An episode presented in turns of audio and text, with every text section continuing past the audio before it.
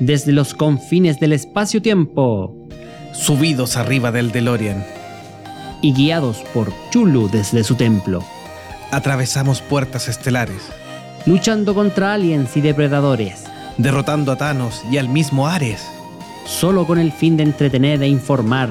a todos los fanáticos de Midgar. Acomódate en tu Varitech Llama a tus amigos rebeldes. e invítalos a escuchar en tu reproductor favorito. Todos los temas geek que a un buen fanático pudieran interesar. Estás por escuchar el podcast de Monjes fanáticos.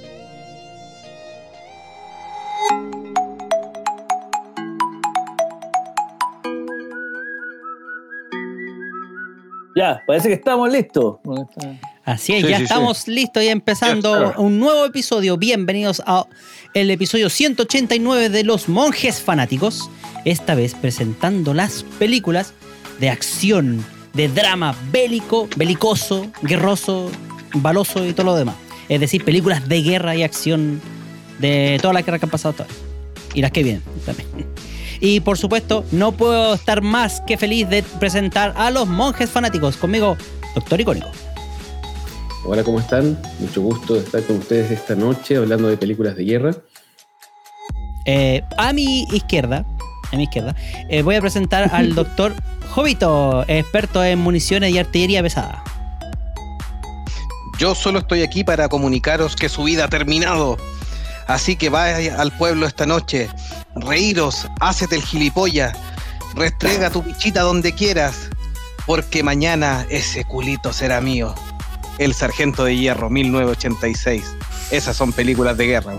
Así hablaba el sargento de guerra. Y por supuesto, la persona detrás del asalto al Capitolio, el, el tipo de los cachos y la, y la, la sotana de cuero ahí que, que llegó justo al sillón oval del salón oval ahí que- queriendo darle la mano a Donald Trump, pero el, el- el tío Donald se arrancó. Señor Meteor. Un gusto estar acá. Eh, lamentable que nuestro presidente Donald Trump haya tenido que abandonar la Casa Blanca, pero ya, ya, Tú, presidente, no, yo no tengo nada que ver con eso. ya, ya vendrán tiempos mejores para los republicanos. Y eh, citando también a Para un los, grande- para los patriotas, ¿sabías tú que va a ser su Para los para el Sí, partido para propio? los patriotas. Los patriotas. Para los patriotas, para los patriotas, sí, por eso estamos con el gorrito. Como Ah, buen eh, paramilitar, buen norteamericano. Él por paramilitar. Lo más seguro que el curado.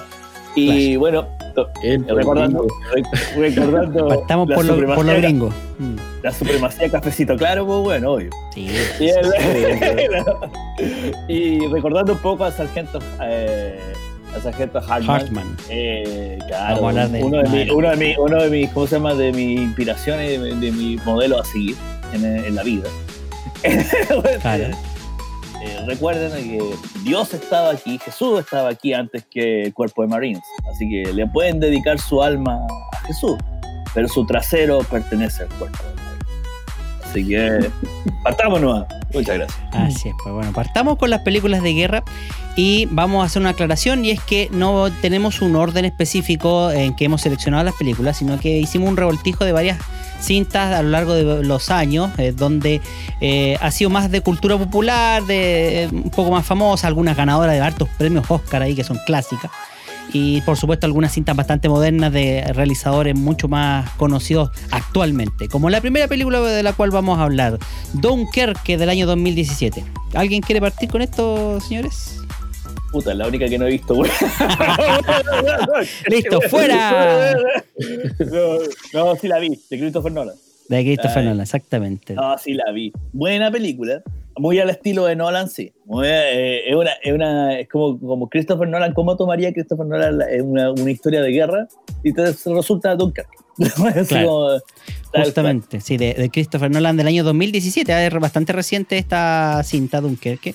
eh, con Fillion Whithad, de Tommy Glynn Carney, Jack Lowden, entre otros. Y la his- historia principal se centra en lo que es la Operación Dínamo, ¿ya? Que es una acción militar que se llevaba a cabo eh, en las costas del Reino Unido eh, con la idea de salvar a 400.000 soldados que estaban eh, acorralados en la costa francesa que estaba y que estaba siendo invadido por los alemanes. Entonces estaban ahí en la, en la playa de Dunkerque, que era una playa chiquitita, y esta operación, que más que un intento militar, en realidad se hizo con la ayuda de los pescadores locales, un intento de que llegaran a la costa y pudieran desalojar la, la playa antes de que fueran masacrados por los alemanes. Eh, se realizó, eh, bueno, es lo que llaman la batalla de Dunkerque, que es un poquito antes de todo lo que pasaría con Normandía y, y las batallas finales que eh, terminarían con la Segunda Guerra Mundial, ¿ya? La película en sí trata tres narrativas distintas, eh, mezclando marcos temporales diferentes al mismo tiempo. ¿Por qué? Porque punto de vista desde el tierra, desde el pelotón que va en tierra, desde el mar, que son los, barcos que, que se va organizando para intentar rescatar a estos marinos, que en un principio los aliados habían dejado como abandonado a su suerte. Y fueron los del Reino Unido que dijeron, pero no, esto sería una, una desmoralización para la. eh, o sea, una derrota moral para nosotros. Y a lo mejor podría haber cambiado el curso de la historia, quién sabe. Y por aire, Sí, por supuesto, ojo que- también. ojo, que, sí, ojo que ahí no fue solamente, no es que el Reino Unido militarmente haya salvado a esa gente, participó mucho eh, vehículo marino, barco marino de civil local, también en local, este pesca- rescate, sí. pescadores locales Sí. de la zona fueron los que ayudaron en gran medida porque no, no tenían en el momento eh, marina militar eh, los eh, ingleses para socorrer a los que estaban en Dunkerque.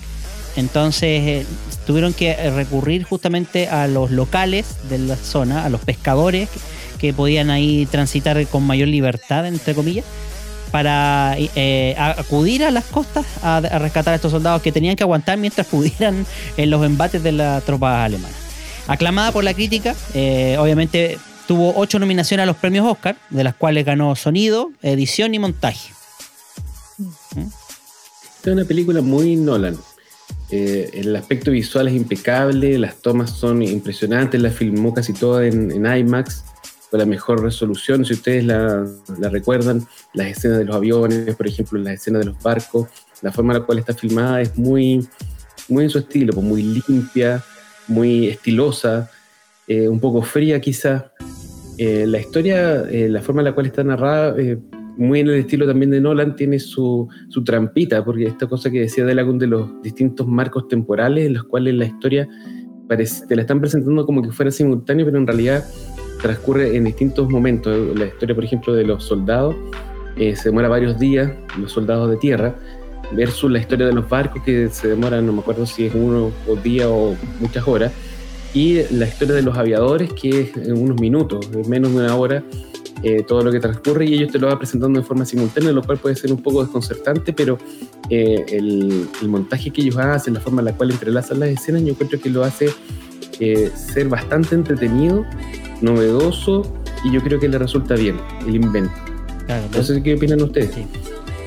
Jovito. Mira, es una, es una película típica. Eso es la verdad, una película de guerra. Si tomas como una película de guerra, una película de guerra es una película de guerra atípica.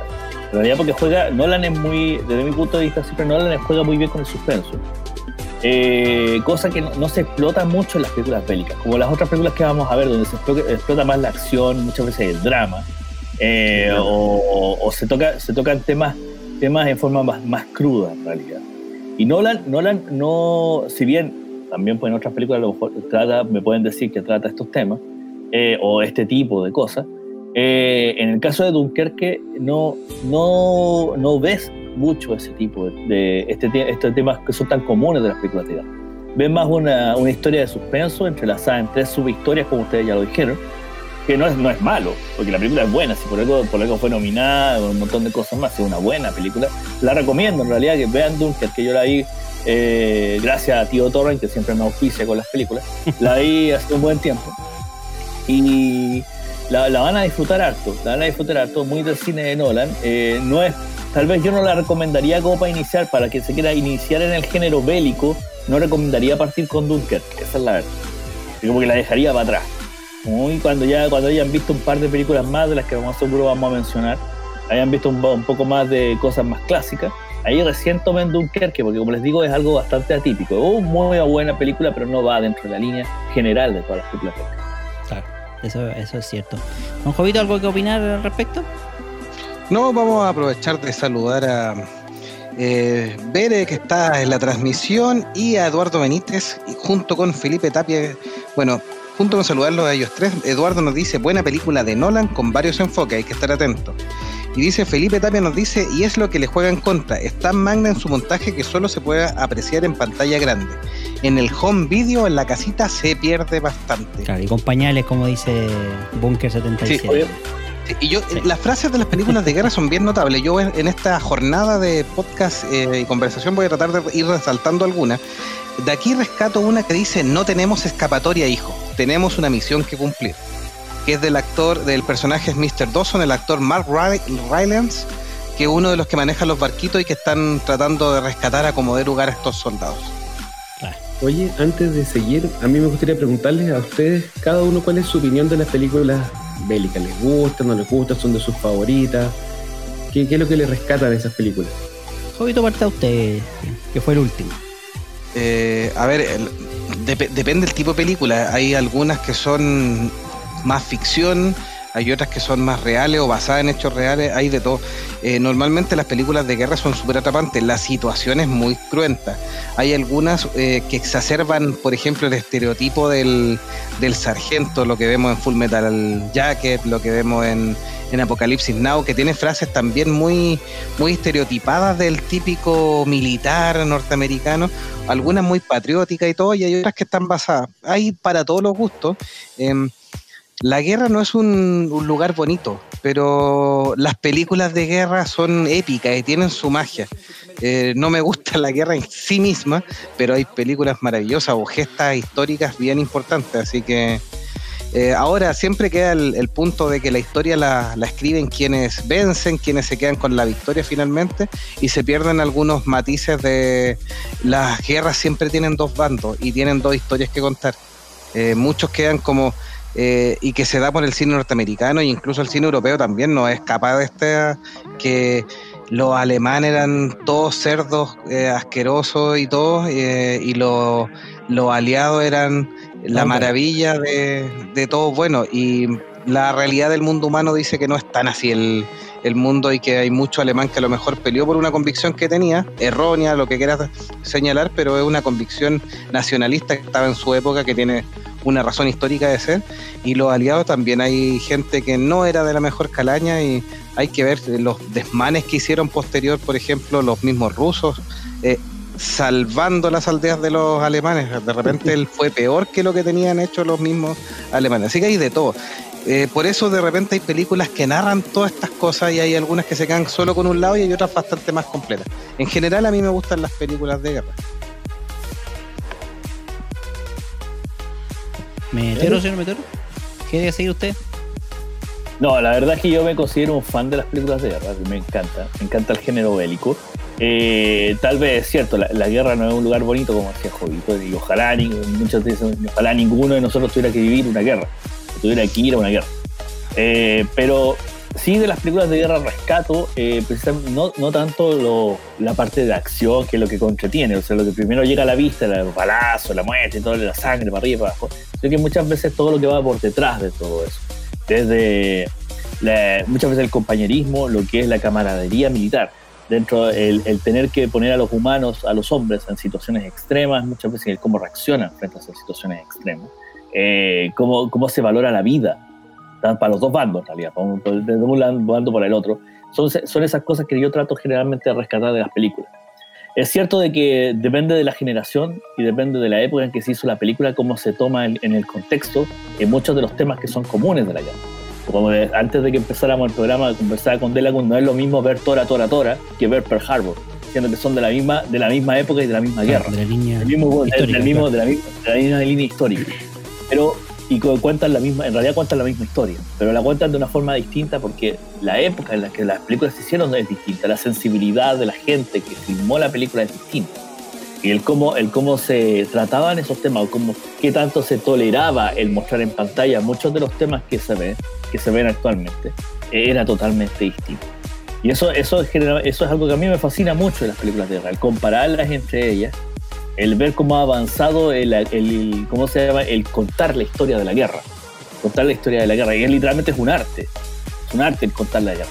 Cómo, cómo, cómo se desarrolla el conflicto bélico y todos los entre, toda- cómo se entrelaza todo el tipo entre las sensaciones, la, la- ¿cómo se llama? los problemas y todo lo que se tiene que enfrentar en un conflicto bélico, donde lo, mínimo en realidad, lo mínimo que pasa o o lo más, lo más, lo más sensible, no sensible, sino que lo, lo primero que uno ve a la vista es precisamente que se muere alguien, pero detrás de eso viene un montón de otras cosas.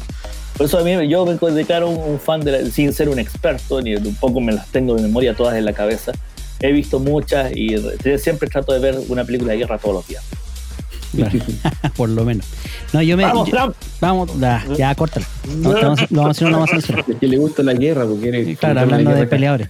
Sí. No, yo me, me reconozco que me- no me gustan mucho las películas de guerra. Creo que me aburre cuando eh, hay demasiada sangre, demasiado exacerbado el tema de la violencia como tal, que es válido como expresión de- del contexto de la guerra como, como tal. O sea, mostrar la crudeza, el, el tema de- de- para generarte obviamente una, repulsión o una sensación de incomodidad que está bien porque es lo que se busca. Pero por eso mismo yo evito pasarlas. Me gustan más cuando tienen el componente suspenso, este componente militar estratégico, por ejemplo, una misión encubierta, como vamos a ver ahí más adelante en Basta- Bastardo sin Gloria, o esta misión de rescate que, que genera eh, eh, eh, el suspenso de cómo va a terminar, aunque sabemos que termina casi siempre en buen estado, que es lo, lo que pasa con, con el soldado Ryan, por ejemplo, también vamos a hablar de ello. Ese tipo de películas me enganchan más, me enganchan mucho más por el hecho de que justamente estoy esperando con ansia a ver cómo se va desarrollando los problemas que van teniendo los soldados, los- la, la historia, y me atrapan más que en, en el sí dentro del contexto de, de que sea una película de guerra como tal. Así que por eso, por ese lado paso. Contesta esa pregunta, doctor A Icolino. mí, me, a mí me pasa que, bueno, yo creo que muchos de nosotros, que si no todos, tenemos, hay como un atractivo visceral en la, en la violencia de la película. Como que uno como que le atrae como un morbo, como que me gusta la violencia pero me repele al mismo tiempo. Entonces, por ese sentido igual la encuentro interesante. Pero me pasa que por un lado no me gusta cuando son demasiado propagandísticas, como por ejemplo Pearl Harbor, Claro. y por otro lado, no me gusta tampoco cuando son demasiado crudas en mostrar las- los horrores de la guerra. Entonces, una película que transite por esa delgada línea entre medio de esas dos posturas, esa película me va a gustar más. Como por ejemplo la que acabamos de mencionar, Dunkerque, me parece que no es una, pre- una película prota- eh, propagandística, pero tampoco es una película que se eh, revuelque los horrores de la guerra, sino que muestra eh, un movimiento eh, civil que busca eh, ayudar a- al prójimo eh, y de- en un paquete de una película muy bien hecha, muy bonita, muy entretenida y con alto suspenso. Sí, vamos a leer re- redes sociales antes que pase la segunda película. Saludamos a Sergio Soto que nos dice saludos desde Puerto COVID Mon. y, Estamos eh, todos iguales, ¿no? Coyhaique COVID, Talca Talca COVID. COVID, talca COVID. Felipe Tapia nos dice, salvo Pearl Harbor de Michael Bay, las cintas bélicas eran para cuestionar lo estúpido y sin sentido que se puede llegar a ser. También nos dice que Frank Capra llegó tan pal gato de vivir y documentar la guerra que lo primero que hizo fue qué bello es vivir, para que mostrar que el mundo no era tan CTM como él lo vivió. Y Tra- eh, Bere nos dice, eh, Trump ha sido el único presidente de Estados Unidos que retiró soldados de áreas ocupadas y no inició una guerra en otro país. Dato totalmente verídico. Yo estuve revisando ese, ese punto y efectivamente, a pesar de todo lo gritón y mañoso que era el señor Trump, eh, no es el único presidente de los últimos tiempos que no inició una guerra. Incluso el señor Obama estuvo metido en temas de guerra, para que lo tengan ahí en cuenta. Obama le dieron el premio Así Nobel que- de la Paz y a la semana o a la semana Mandó tropa, no sé ya dónde. estaba mandando Sí. drones y cosas. Sí, sí, sí. Claro. nos dice, bueno, Bere a modo de broma también nos dice, porque la inició en otro, en su mismo país. También. También tenemos en Twitch Ah, a, a Gabriel Lagos, que está en Twitch y nos está comentando ahí también. ¿eh? Operación Valkyria es una buena película bélica, pero de espionaje, dice, desde Twitch. Puede ser, ¿Cuál- vayamos avanzando, váyanse a la siguiente película, señor Vela. Sigamos transitando por las películas de guerra ahí, donde vamos comentando las distintas acciones y, y seguimos pasando por distintos años. Aunque nos quedamos igual en el año 2017, una película que compitió directamente por los premios Oscar con Dunkerque y que se caracterizó por la gran interpretación de su protagonista Gary Oldman.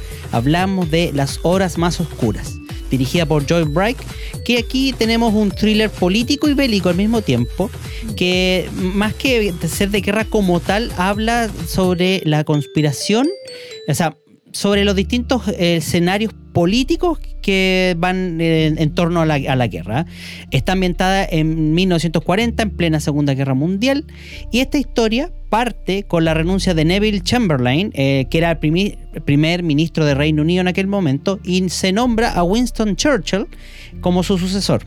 En este periplo de eh, tener que convencer a- al rey Jorge I y de tener que empezar a lidiar con las eh, distintas facciones, eh, tanto de su partido como de los políticos, que estaban en contra de los alemanes y otros a favor de negociar la paz con Adolf Hitler, es que eh, ocurre toda una crisis de- dentro del gabinete de guerra. Y al mismo tiempo, eh, Winston Churchill se encarga de organizar la operación Dynamo, que comentábamos recién en la película anterior. Ya este- Tiene que ver con Dunkerque, que sí. tiene que ver con Dunkerque y estos soldados atrapados. Al final de la película es donde eh, eh, Winston Churchill se manda un tremendo discurso, ah, un poco de unión, eh, busca como inspirar a los eh, británicos que estaban divididos, eh, la parte civil estoy hablando, eh, y sobre todo porque ocurre previamente ese discurso un encuentro con un pequeño grupo disidente de civiles que insisten en que los británicos tienen que tomar parte y protagonismo en enfrentar a los alemanes como los grandes fascistas que estaban conquistando Europa. Entonces eso lo lleva a- a- a impulsar a Winston Churchill, un gran personaje histórico, a declarar la guerra directamente a Alemania por sobre la, la posibilidad de incluso negociar la paz y un acuerdo que hasta cierto punto todos sospechaban que eh, los alemanes, especialmente Hitler, no iban a cumplir ¿ya? por el estatus que te ocurre. Y esto también propició lo que sería también, entre otras razones, el desembarco en Normandía a posterior. Eh, aquí Gary Oldman, como lo mencionaba hace poco, eh, gracias a su interpretación y su caracterización también, que lo hace muy con un tema de maquillaje muy interesante, muy, muy genial ahí, eh, gana el premio Oscar a Mejor Actor, también gana un Globo de Oro y el premio del Sindicato de Actores por este rol. Que como cur- curiosidad.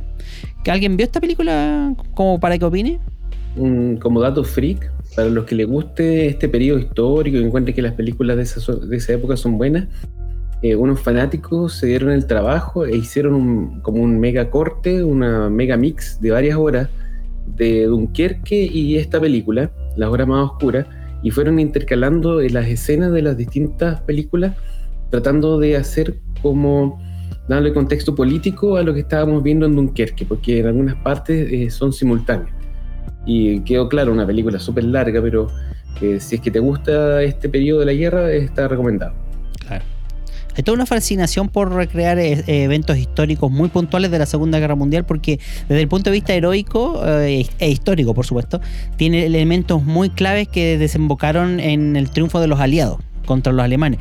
Recordemos que los alemanes en la Segunda Guerra Mundial habían logrado conquistar tres cuartas partes de Europa y su último objetivo, si es que lograban consolidar esa supremacía, era ir por, eh, por Asia y sobre todo por Rusia.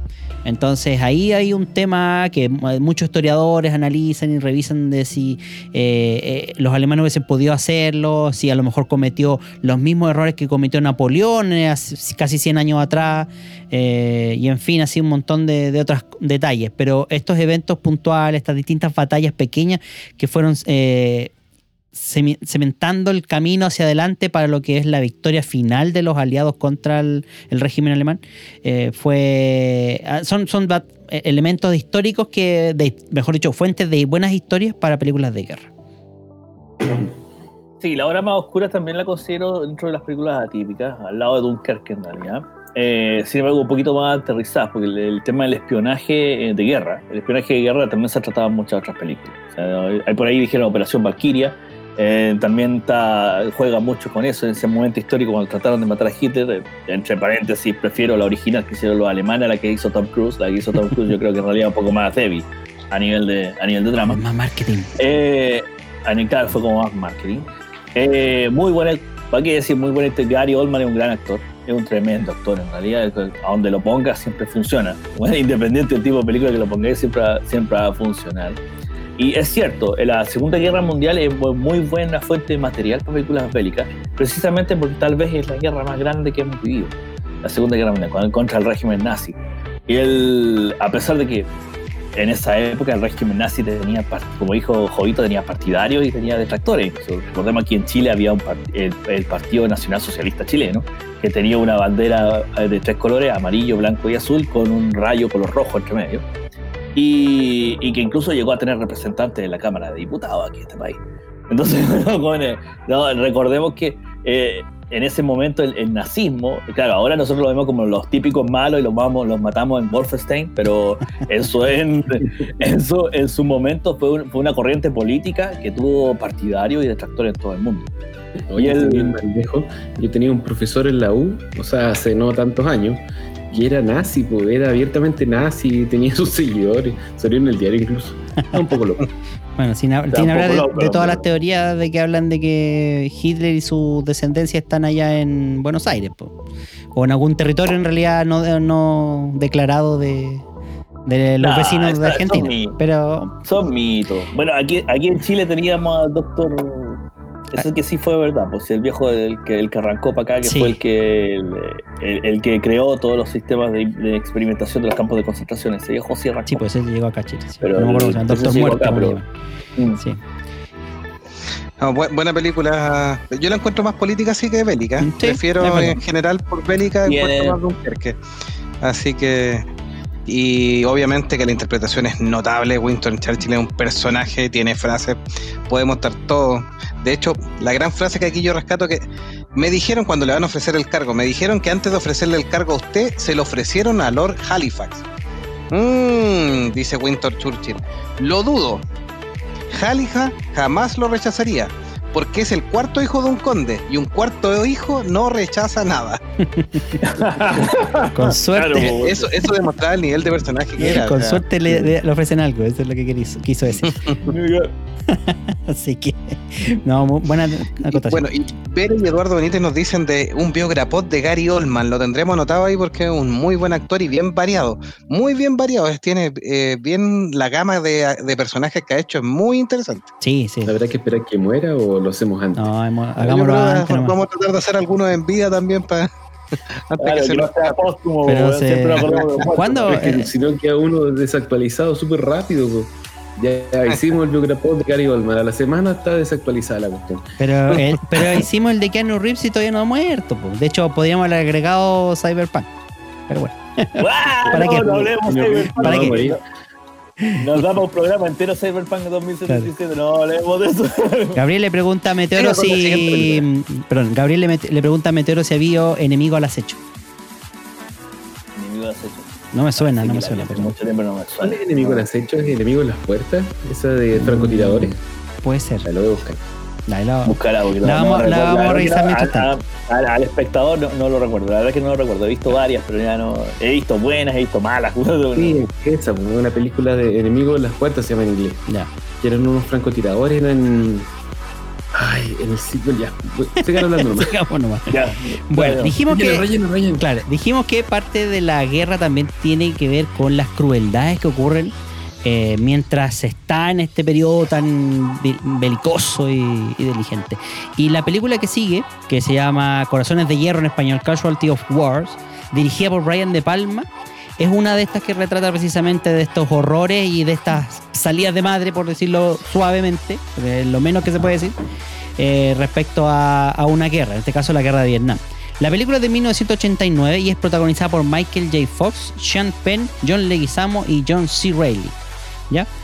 Para quien no haya visto esta película, eh, Corazones de Hierro o Pecados de Guerra también, como se le conocía, eh, cuenta la historia eh, de Mac Edison, que era un veterano de Vietnam.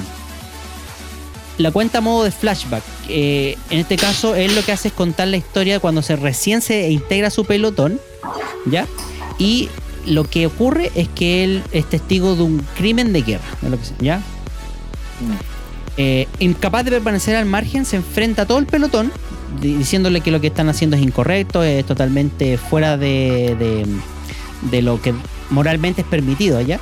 Y sobre todo se enfrenta al sargento Tony Macer, que es el, el- interpretado por Sean Penn, ¿ya? Que es un hombre enérgico, carismático y totalmente eh, desquiciado por el horror y la brutalidad de la guerra. De hecho, eh, lo que propicia básicamente este, crimen es justamente la venganza, por el hecho de que su mejor amigo, el mejor amigo del, del del sargento Messer, muere en, algunas acciones de combate y esa frustración, tanto por la, muerte a manos del Vietcong y también por negársele el descanso, pues, puesto que ha estado muchas semanas combatiendo sin mayores relevos, como se usaba, se solía hacer, eh, decide planear una, una venganza muy cruel. Y, y esta venganza se centra en una pequeña niña vietnamita que es secuestrada y llevada a unas cuevas en la selva para ser violada y torturada. ¿Ya? Obviamente Erickson es quien el, del único del pelotón que se opone a esto, intenta resistirse y aunque el, crimen se lleva a cabo, es lo único que tiende una mano e intenta ayudar a la niña eh, y todo esto. eh, para un poco, pucha, por la culpa que él siente, pese, pese- pese a ser testigo, no, no más que nada, no es perpetrador como lo es el resto, ¿ya? Y en eso es que Erickson planea salvar a la niña, pero justo eh, son eh, pillados por el sargento Messer, quien se adelanta y envía al resto del pelotón a matar a la niña, así a sangre fría. Por tanto, eh, Messer eh, y Erickson tienen un enfrentamiento donde intentan impedir esta masacre, pero en ese punto son revelan su posición al Vietcong y el Vietcong aparece de la nada y los empiezan a emboscar. Aquí es cuando la niña, aprovechando la confusión y el tiroteo, intenta escapar. eh, y ayudado por un poco por Erickson también, que intenta facilitar la ayuda hacia un puente que hay cercano. Eh, Messer se da cuenta de esto y eh, detiene a Erickson primero, que obviamente le prestaba ayuda y trataba de cubrir a la niña para que pudiera escapar eh, ilesa, y eh, lo detiene con un culatazo, lo derriba al suelo y hace que el resto del pelotón le dispare mientras iba cruzando el puente esta niña de manera sangrienta y despiadada, hasta que la niña cae obviamente al río producto de los disparos y muerte. Eh, tiene una segunda parte donde eh, la película gira en torno al mismo Erickson tratando de acusar a- al resto de su pelotón, a los, supervisor, a los superiores, perdón, al mando superior. Pero este mando superior decide cómo tratar de encubrir la situación y de hecho temen que este, esta insistencia de Erickson se convierta en un problema, por tanto me lo mandan a matar. Y aunque él escapa, escapa de una situación mortal justamente en una letrina, que le ponen una granada mientras él está en la letrina, eh, enfrenta Erickson a- directamente a Messer y le dice que no es necesario matarlo porque a nadie le importa lo que ustedes hicieron. Así, con esa crudeza y esa frase. ¿ya? Y totalmente eh, desilusionado y totalmente ya como si choreado, como se dice en buen chileno, se mete a un bar a tomar y todo y se encuentra con el capellán del ejército, a quien le cuenta lo sucedido, se descarga en, términos de confesión y este sacerdote es el que hace las gestiones y terminan tomando al grupo, al pelotón al cual enjuician, eh, obviamente lo someten a, a corte marcial y son eh, sentenciados por, por sus crímenes. Ahora, esa es una, esta es una película basada en una historia real que se contó, eh, ¿cómo se llama esto? En o sea, que ocurrió en 1966 durante el conflicto vietnamita, obviamente, y que se conoce como el incidente de la colina 192. ¿ya? Este, este incidente salió a la luz eh, publicado por el periodista Daniel Lang eh, en el medio The New Yorker. ¿ya? Y obviamente hubo un libro después que hizo la recopilación de la historia esta, pero a diferencia de lo que pasa en la película, el libro cuenta que los tipos, más allá de lo que pasó, eh, que solo uno de ellos recibió cárcel, los cuatro, de los cuatro que perpetraron el crimen, solo uno recibió una pena de ocho años que se conmutó hasta la mitad por buena cu- conducta, otro fue sobreseído y otros tres simplemente recibieron penas de otro tipo que no fuese cárcel y prisión. O sea, un poco como diciendo al final a nadie le importó. De verdad que esa palabra tenía razón y a nadie le importó. Eso es en la vida real. En la, en la historia trataron, en la película al menos, trataron de darle un aire un poquito más de justicia. Como que si la historia realmente hubiese sido castigado, pero no, no fue así. ¿Ya? Y bueno, y, ese, y este libro que yo les decía, que de Daniel Lang, es la historia en la que se basa precisamente Brian De Palma y el guionista Dave Wright para escribir la, la película. Y una de las eh, la ambientación musical corre a cargo de Ennio Morricone, que también es muy destacable dentro de, las películas de guerra. Aquí cedo la palabra para quien quiera comentar. Sí, mira, aquí hay que, hay que hacer una, hay que, que no más seguro que muchos de los que nos están escuchando lo saben, hay que hacer cierta distinción entre guerras. Porque si bien la Segunda Guerra Mundial eh, tiene todo un contexto histórico y tiene un montón de películas y material, la guerra de Vietnam que si bien también tiene un, da gran material para hacer películas, eh, fue una guerra muy distinta. Fue una guerra que no fue popular de partida. No, no, la guerra de Vietnam no, no tenía la misma. Cuando hablamos de la Segunda Guerra Mundial, incluso nosotros mismos aquí, cuando hablamos de la Segunda Guerra Mundial, como que todos pensamos en la Segunda Guerra Mundial, el conflicto más grande de la historia, cuando matamos a los nazis, Wolfenstein y toda la cuestión. Pero cuando hablamos, cuando hablamos de la guerra de Vietnam, la guerra de Vietnam, además de los que hayan jugado Call of Duty Black Ops, eh, eh, fue una guerra que no fue popular en Estados Unidos. Básicamente porque la perdieron. Fue una guerra, fue una guerra donde que fue, que fue rechazada por la sociedad estadounidense. En la Segunda Guerra Mundial hacían filas para ir a enlistarse a Estados, eh, los estadounidenses, para ir a pelear a la guerra. Y básicamente, cuando si volvían vivos, volvían como héroes de guerra. O sea, eh, casi literalmente se fue a ser hombre a la, a la guerra. En cambio, la guerra de Vietnam fue todo lo contrario. Todo lo contrario, eh, muchas historias después de la posguerra en Estados Unidos, que incluso, incluso cuando nos reíamos del mismo Rambo en algún programa anterior, fue una historia de posguerra. O sea, fue, era una caricatura, una caricatura de lo que pasaba después con las personas que fueron a la guerra de Vietnam. Y fue porque no fue una guerra popular.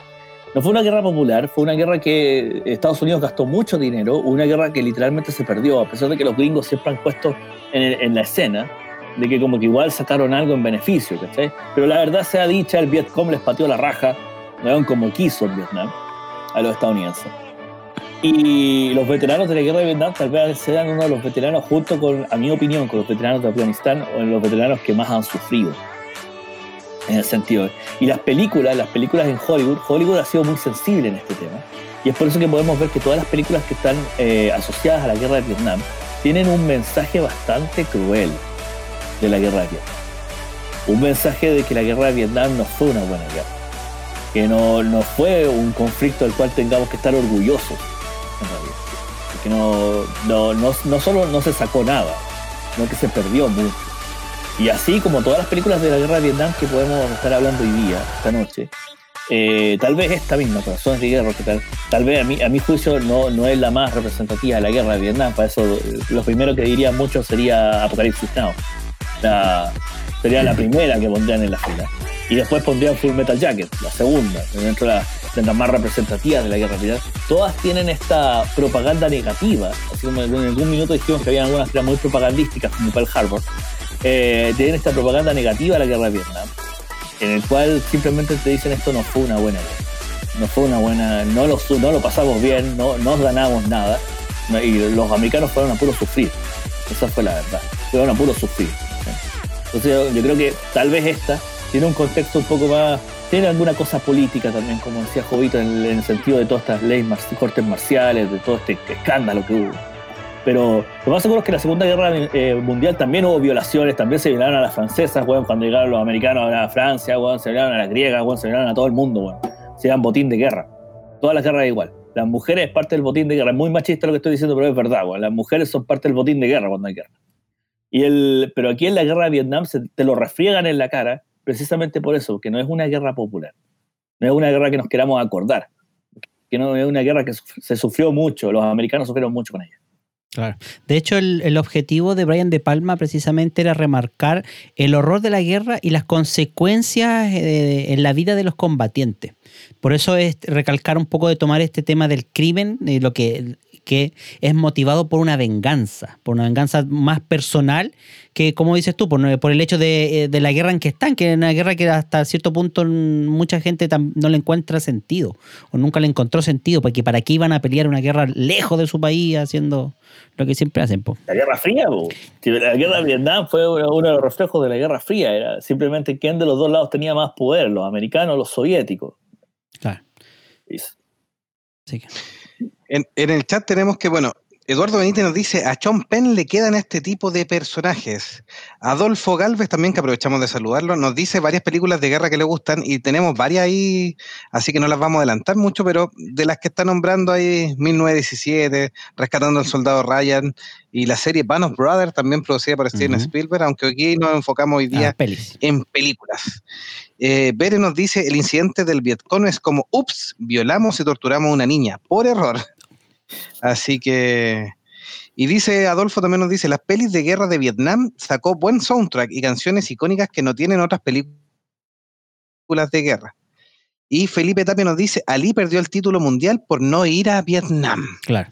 Efectivamente es parte de lo que estaba conversando Meteoro respecto al, al- a las películas de guerra. No sé si vamos a seguir a la siguiente o alguien va a opinar más sobre esta. ¿Alguien más quiere dar una opinión? Digamos, digamos. Ya.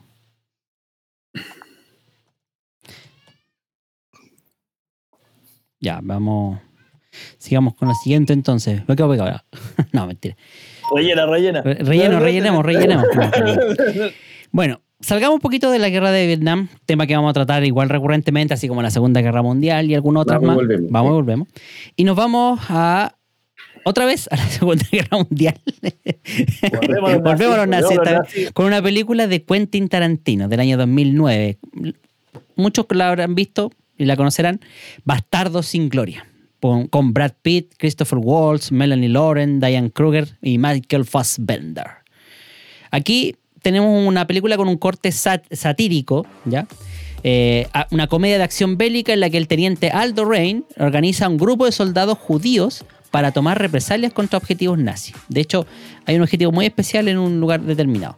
Conocido como los bastardos, Rain y sus hombres se unen a la actriz y espía alemana Bridget von Hammermark en una misión para hacer caer a los líderes del Tercer Reich. Su plan consistía en asesinar a Hitler, que justamente está eh, eh, también que coincide con el plan de Jos- eh, una joven judía francesa que también busca venganza, ¿ya? Y todo esto se juntan en un teatro donde el Tercer Reich iba a presenciar una obra y es el punto específico donde podían eh, generar este plan de venganza y de asesinato al, líder eh, alemán. Y como dato anecdótico, tenemos que es la segunda película de Tarantino con mayor recaudación después de Django desenfadado. ¿ya? Un éxito de crítica, por supuesto, con un 89% de los tomates podridos, como dice Jovito. y obviamente fue parte de las sátiras que ha hecho Los Simpsons en sus treinta y tantas temporadas. Apareció en la batalla antes de Navidad de la temporada 22, que es de las malas según criterio de los monjes. Mm. Me gusta esta película. Eh, divertida. Esta es de que transita por la línea que te digo yo. Es una película que utiliza el escenario y eh, como que se viste de los elementos de la Segunda Guerra Mundial, de los más pintorescos y los lleva al límite, lo exagera muy en el estilo de, de Tarantino. Tiene mucha violencia, tiene muchas escenas cruentas, tiene cosas chistosas y se destaca a mi gusto especialmente en las actuaciones. Eh, Christoph Waltz era un actor conocido en, creo que es austriaco si no me equivoco, pero acá se hizo conocido para el mundo y después salió en, en todas las películas. Y eh, tiene dos escenas que a mí me encantan. La, escena del comienzo, donde el general o el coronel Landa va a, la casa de Chosana a interrogar a su padre mientras toma leche. Es memorable, la cara, los gestos, el- los enfoques. Y la otra escena que me gusta mucho es la escena del, del bar, donde estaban disfrazados de alemanes y, y- la tensión y las miradas y todos los gestos hasta que al final los descubren. Eso, no sé qué, qué opina. Bueno, y lo otro, la, eh, Tarantino se ha, eh, se ha preocupado o se ha encargado de volver al, al oído público a Ennio Morricone, porque Ennio Morricone, para los que mm, lo seguimos, lo conocemos, es, tremendamente famoso como compositor. Era. Sin embargo, eh, Tarantino como que lo volvió a poner en películas famosas de, de actualidad. Y en esta película de Bastardos sin Gloria, él, eh, Morricone no aceptó hacer una banda sonora original, pero Tarantino tomó eh, temas de varias de sus películas antiguas y como que los volvió a usar y les vuelve a dar vida. Y el efecto fue fabuloso, y tanto es así que Morricone aceptó después musicalizar eh, una película de Tarantino que fue los, ¿cómo se llama? Los ocho que odian, los ocho más odiados. Ocho más Ocho más odiados. O sea, Con lo cual, con lo no cual ganó un quedó Oscar. otra. Ay, esa- Me yo, entendido que, yo entendí que él había aceptado. Y ganó un Oscar y todo, porque le habían dado un Oscar honorífico y después ganó un Oscar eh, con todas las de la ley. No, pero es que está- está- es Tarantino. O sea, Tarantino, le, le- le- a los que nos gusta el cine, como nosotros, le perdonamos todo a Tarantino. Tarantino le encanta, hacer, le encanta Bueno. hacer el experimento y siempre le resulta. O sea, como que ah, tú veías una película de Tarantino no te vaya a aburrir nunca. Es como que no, independiente, de la, puede ser Kill Bill, puede ser Bastardo sin Gloria, una vez en Hollywood. La película que, era de Tarantino, Pulp Fiction, va, va a sol- va a resolver. Ahora, Tarantino, en realidad, si bien tal vez la única crítica que yo daría a Tarantino es que nunca se mueve del concepto de la venganza. O sea, generalmente todas las películas siempre bordean el mismo concepto. Nunca, no he visto nunca. Metiero, una- Metiero, nómbrame un, un motivo eh, peliculesco o, o del literario mejor que la venganza. No existe, la venganza es lo mejor. Mira, cu- escuchen, escuchen, escuchen, está quedando grabado. La venganza es lo mejor. Pero si tú tienes que hacer una película o escribir una historia y quieres darle una motivación a tu protagonista para hacer cualquier cosa, Sí. ¿qué mejor que la venganza, venganza. lejos. La venganza. La venganza. Exacto. Pero de- de- independiente de, cómo- de eso, como te digo, eh, a Tarantino yo creo que le perdonamos el experimento, que se va metiendo en las cosas que le van tincando y, y hace sus películas con su estilo personal. Bastardo sin Gloria también la pondría dentro de las películas atípicas, siendo una buena película, que te va a entretener, que, que tiene, tiene un contexto histórico bastante fuerte también, ¿sí? La- como todas las películas bélicas. Pero va un poco, también, da- va como por el lado de lo que es lo común de las películas de guerra. O sea, como siempre va por el ladito, por ser un experimento, muy buen experimento, de, de Tarantino. Es que yo creo que la- el enfoque que el cineasta le da a la película de guerra depende mucho de la época. Yo creo que algo de eso hemos mencionado. Hay épocas en las cuales tú haces tu película como propaganda para que tu, tu gente, tu pueblo se motive para ir a la guerra. Después, otras épocas, tú haces tu película como propaganda para que la gente odie la guerra, como las películas que hablábamos de la época de Vietnam. Después tienes esta película en la cual eh, subvierte las expectativas y te ríes de la guerra y la, ridiculiza. Y después vamos a ver otras películas más modernas en que nuevamente, acorde con los tiempos, las películas eh, de guerra vuelven a ser mucho más crudas, pero no en el, es- el espíritu patriota de antes, sino que es como de, de la pérdida, del sufrimiento. Y bueno, ahí vamos a comentarlo con las películas más, más actuales. Así es. ¿Les parece que sigamos con la, la siguiente película? ¿eh? Nos eh, damos un salto en la historia. Nos vamos bien atrás en el tiempo y vamos a rememorar una, his- eh, una de las batallas en la época de los griegos, la batalla de las Termópilas. Y esta vez con un enfoque más de cómic, traído por la película 300, dirigida por Zack Snyder, la que a mi juicio es como la que eh, hizo que Zack Snyder se volviese como el candidato ideal para el tema de dirigir películas de DC. Por su enfoque a los cómics, por cómo le resultó esta cosa. En mi opinión, no lávense importa, la no me boca, importa. no. Lávense la boca antes de hablar mal del dios Snyder, weón. Lávense Claro, la boca. Lo dice mierda. aquí el señor Meteoro. ahí. Pero bueno.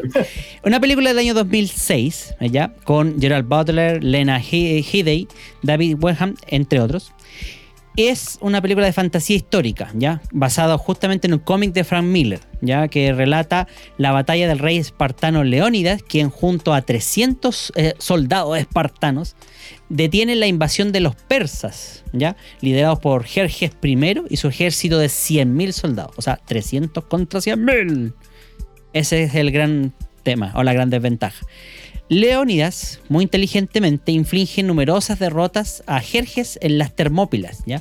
que es un pequeño estrecho que permite a Jerjes ubic- eh, perdón, a Leónidas ubicar perfectamente a su ejército pequeño y reducido para acotar el avance de las tremendas tropas y las tremendas maquinarias que iban encauzando y que se dirigían precisamente a, a la gran eh, lugar. ¿Cómo se llama? Se me olvidó. A A Grecia, en realidad. Quería Quería llegar a Atenas. Atenas, sí, ese es el tema. Me perdí. Ese pueblito. A un pueblito chico llamado Atenas, pues se me olvidó. ¿ya? Por meterse en guerra muy Claro. Oye, los weones, Esparta primero y después Atenas, weón. Atenas está más arriba de Esparta, weón. Bueno, primero Esparta, es verdad. Por eso yo decía, era Esparta primero. Claro, y de hecho Esparta era como la primera línea de defensa ahí en ese aspecto. Ahora, finalmente, eh, pese al gran y valiente esfuerzo de Leónidas y sus hombres, termina cediendo ante la superioridad numérica y sobre todo a la traición de uno de estos espartanos que conoce un camino secreto a través del, del pequeño paso y, y los logran rodear y obviamente ahí todo se vuelve épico en el final. El sacrificio final de Le- Leonidas impulsa al resto de las polis griegas a la guerra, que hasta ese minuto como que querían mantenerse al margen, eh, y se unen todos para luchar contra los persas, ¿ya? como anécdota, fue bien alabada por su estilo de, historieta, como fue contada en el cine, y al mismo tiempo sí fue criticada por eh, su escaso desarrollo de los personajes, ¿ya? Más que nada porque hizo prevalecer el estilo, esta forma de caricaturas que eh, muy oscura, mu- muy como exagerada en la parte estética, pero eh, con muy poco desarrollo de los personajes, ¿ya? Sí fue un éxito de taquilla y hoy tuvo una secuela y obviamente varias parodias ahí en distintos programas como Meet the Spartan, que se llama la película parodia de esto, o en South Park, o en Los Simpsons también, que tenían algún tema. Y la frase eh, This is Sparta es totalmente un meme hasta el día de hoy. Así que- Sí, como lo estaba señalando ver el, en el chat. Y Felipe Tapia también nos dice, 300 es la adaptación de un cómic de una película sobre una pintura y probó que el punto de que sí se puede adaptar un cómic casi al calco y sentirse fresco. En realidad En una logró- estética bien...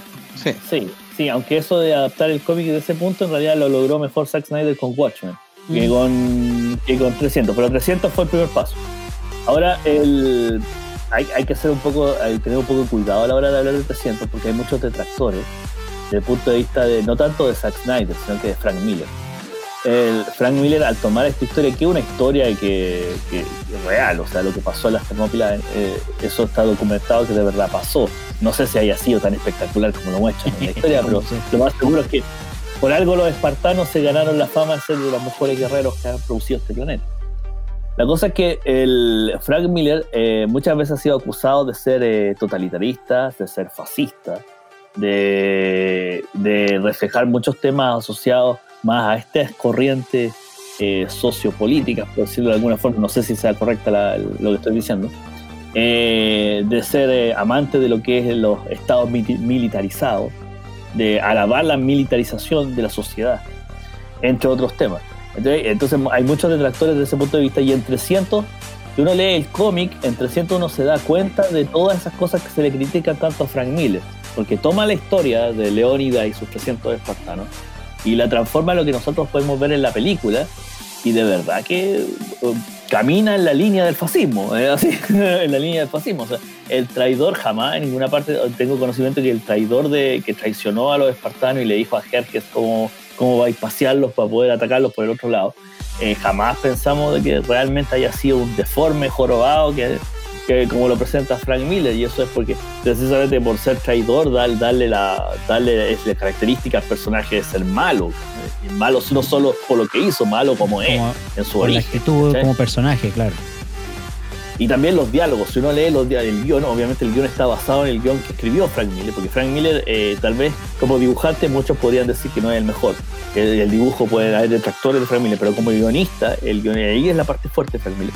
Eh, los diálogos de, que Frank Miller utiliza en 300, en 300 son lo que más crítica hace a nivel del fascismo. O sea, la parte donde la reina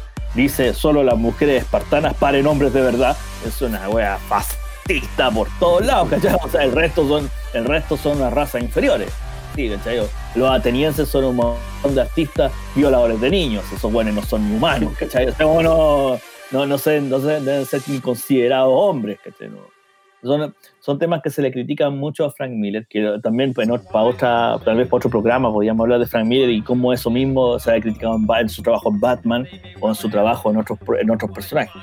Pero a nivel de película, eh, tal vez dentro del contexto de guerra, es una guerra, una epopeya histórica, que un- con, con parte leyenda en realidad, más que, de, más que de realidad. Tiene algo de real, pero mucho ya está más adornada como leyenda, propiamente. Una buena película, sí, muy buenas críticas.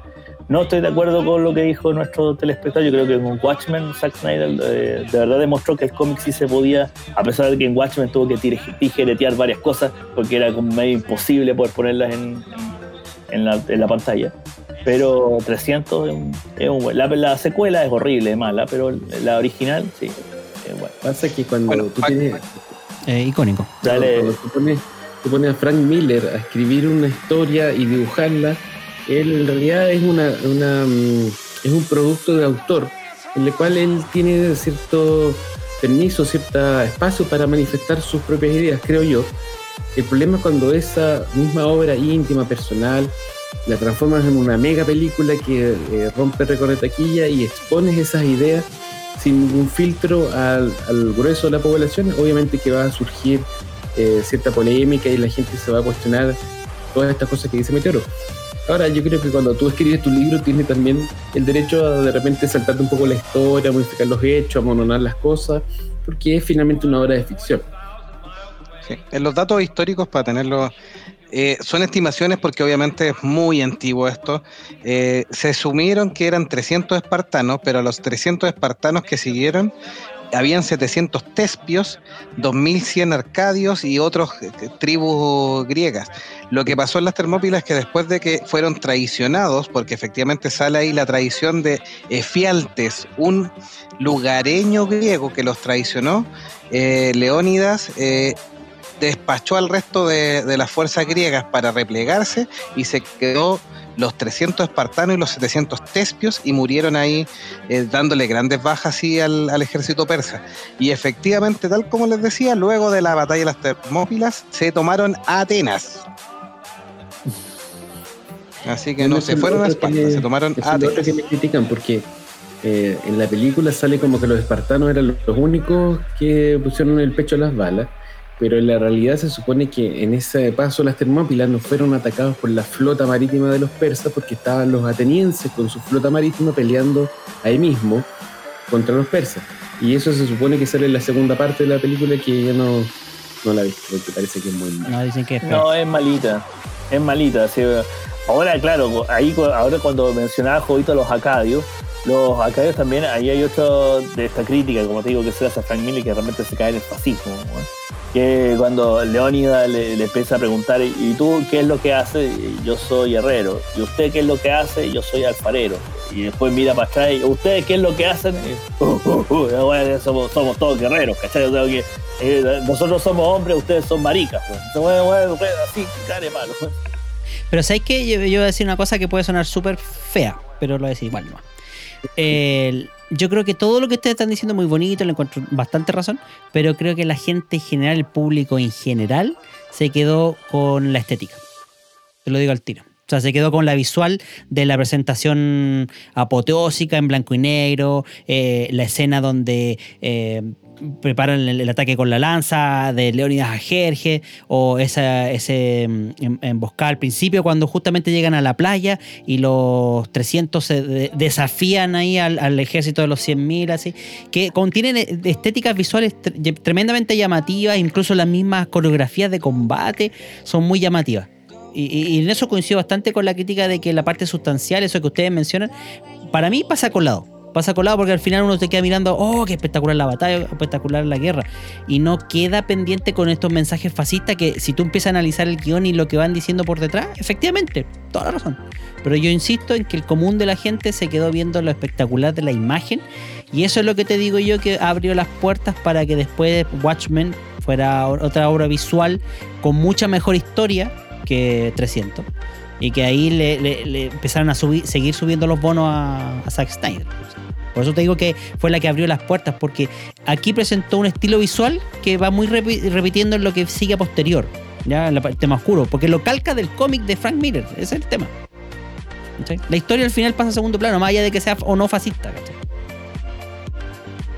Pero se trata de una guerra, que es lo que estamos hablando en este episodio de, de podcast. Sí, se sale un poquitito del resto, yo prefiero las películas más bélicas como la que viene. Como exactamente la que viene. Y esta es una película que retrata otra vez la guerra de Vietnam y por supuesto es del gran director Francis Ford Coppola. La, la mencionó Meteoro y se llama Apocalipsis Now de 1979 con el reparto de Marlon Brando, Martin Chin, Harrison Ford y Robert Duvall. ¿Ya? Esta historia cuenta o sea, mejor dicho, sigue al personaje de Benjamin Willard, interpretado por Martin Chin, que es enviado a Vietnam a un lugar específico de la jungla donde tiene que localizar y matar al coronel Kurtz, interpretado por Marlon Brando, que es un ex boina verde que ha organizado un, eh, con los que queda de su ejército una especie de eh, militar eh, militar propia, ya personal, y que además utiliza a los nativos de la zona que lo idolatran como una especie de dios. O sea, el tipo se desquició, agarró a los pocos soldados que, que, que tenía a su cargo y los ensalzó y los dejó ahí como dueños del fondo. a medida que se adentra el, el capitán Willard en la jungla, se ve afectado fuertemente por los poderes de la naturaleza. Esto es como un poco la influencia que tiene el terreno sobre el personaje. Y por los distintos conflictos bélicos que ocurren en- durante la trama, ¿ya? Además de infecciones y enfermedades. Eso yo creo que también va como mermando el estado físico y anímico del protagonista. Sus compañeros, en este caso del contingente de- del coronel Kurtz, se encuentran bajo el efecto de drogas y además están influenciados por sus propios miedos al tema de la guerra. Poco a poco Willard se convierte en un hombre mucho más parecido al coronel Kurtz, al hombre al que supuestamente tenía que matar. ¿ya? Aquí el trasfondo de la película tiene que ver con todos estos procesos mentales y morales que van ocurriendo a, los- soldados, ¿ya? Sobre todo por las condiciones adversas y, en las que son sometidos. Recordemos que la guerra de Vietnam se caracterizaba por esta guerra de subterfugia, esto donde los, eh, estadounidenses entraban en un terreno que no conocían en lo absoluto. Eh, eran emboscados por eh, fantasmas, básicamente. Aparecían de túneles subterráneos de, que no sabían de dónde estaban y empezaban a matar, a acribillar 3, 4, 5 y luego desaparecían. Y así se los iban masacrando poco a poco. Entonces el terreno era súper inhóspito, la forma de atacarse eh, de atacar a los eh, estadounidenses también hacía que le, eh, tuvieran mucha presión entre medio. El tema de las drogas también se después se, se supo que se usó mucho, muchas drogas estimulantes que mantenían en alta tensión y, y en expectación a los soldados americanos. Que eso también provocó una serie de secuelas a posterior eh, a los tipos que lograron sobrevivir, obviamente, como veteranos de guerra, como dice Meteoro. Y por supuesto, eh, hay una escena súper destacable en esta película, que es la escena de los helicópteros del noveno batallón de la primera división de caballería, que es la que bombardean todo un pueblo vietnamita. Y obviamente esta, eh, ese bombardeo está ambientado con la, la música de Richard Wagner, la famosa cabalgata de las Valquirias. Tan, ta, ta, tan, tan, tan, ta, ta, tan, tan. Así que esa también es una escena clásica. Y una de las anécdotas, aquí de, y hablamos un poco de Francis Ford Coppola en algún momento, eh, bueno, el director no tenía contemplado a Martin Chin como protagonista, pero lo elige a última hora porque el protagonista que había elegido anteriormente vio que no daba para el perfil del, personaje. Y Martin Chin, quien viajó a Filipinas donde se grabó este tema, no estaba bien, además que él tenía ya problemas con el alcohol. Y durante el rodaje sufrió de un ataque al corazón que casi lo lleva a la muerte. De hecho, lo, subieron a una especie de, de microbús, como de auto, y lo trasladaron al hospital. A tal punto que le dieron hasta la extrema opción al pobre Martichin ahí. Porque consideran que ya no, no había nada que hacer. Ahora, igual se recuperó y terminó eh, rodando la película. Pero mientras tanto se recuperaba, el hermano de Martin Chin grabó las escenas estas que hay a contraluz o, o de espalda y después finalmente pusieron la cara de- del cuando ya el, eh, Martin estaba mejor recuperado. Eh, también en el año 2002 se, se saca una versión extendida, para que vean que todas las ediciones del relanzamiento no son nuevas, que se llama Apocalypse Now Redux. que Es una especie de Director's Cut eh, con casi 50 minutos más de metraje que fueron rescatados directamente del tacho de la basura, así, literalmente. Y que fue por casualidad porque en, en la edición principal, en la película original, habían descartado todo ese metraje y poco menos que lo habían tirado a la basura. Entonces, por cómo la, por casualidad lo mira y lo rescata para su biblioteca personal.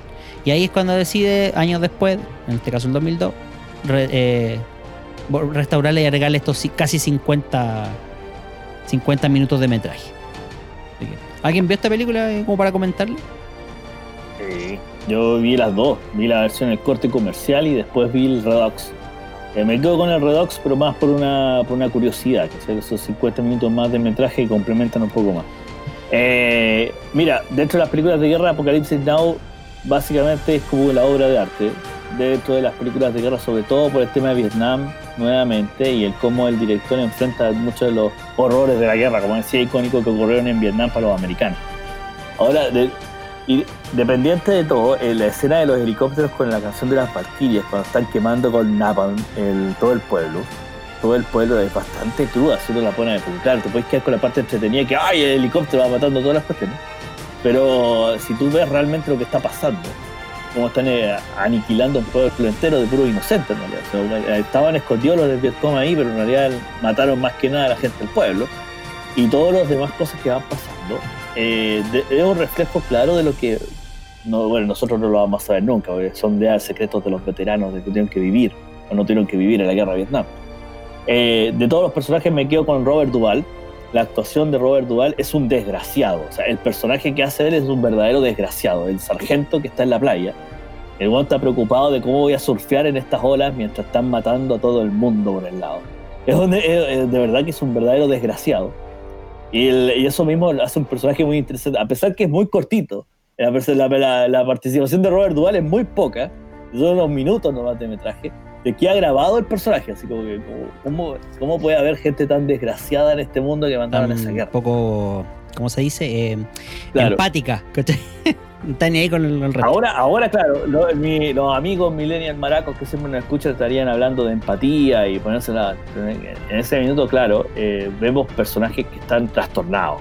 Verdaderos, son personajes quebrados totalmente. El Marlon Brando es, es un psicótico, que simplemente perdió toda la razón. Y a este otro que mandan, el que es el, el personaje principal que hace Shin, no, tampoco está muy bien en sus cabales. O sea, como independiente que el actor tuviera o no tuviera problemas con alcohol, el personaje también tenía problemas. Tenía problemas con drogas, tenía problemas- la escena cuando parte la película, que el Redox queda bien, queda bien marcado, que lo tienen que ir a buscar y literalmente lo tienen que bañar, porque al lo tienen que sacar en andas del su- de la cama, que está totalmente ido entre la droga y el alcohol, poder despertarlo y ahí llevarlo al superior para que le indiquen la misión que tiene que hacer. Una obra de arte de la guerra de del género bélico. El que no lo haya visto, bueno, por favor des el tiempo de verla. Para nuestros amigos millennial y baby boomers, por favor, bajo el contexto, cu- cuidado, porque lo más seguro es que se van a ofender con muchas escenas. Eh, no puedo meter. ah, eso, eso no, eso no, Centennial. Eso, Eso, eso aguanta. esos son después. Centennial. Centennial. Esos son después. eh, Pero de Millennial para adelante, mientras más guaguitas sean, por favor, recuerden que aquí es una época en donde no había libre pensamiento ni libre aceptación de muchas no, cosas. tampoco. Así que no crean que va a haber. No, sí, pero no crean que en Apocalipsis no van a encontrar el personaje no binario fleto LGTB plus más 50, weón, que es el protagonista. No, eso no va a pasar. Eh, y, no- y lo más seguro es que si, si lo encuentras va a morir y va a morir de una forma muy horrible. Más encima por, por ser del Vietcom y por ser fleto y comunista. Así que por, por favor tengan toda la, tengan toda la. Espérate, voy, a- las voy a chequear si ya Facebook nos baneó. Espérate. ya No, nos ya, banearon, ah, no. ya hace.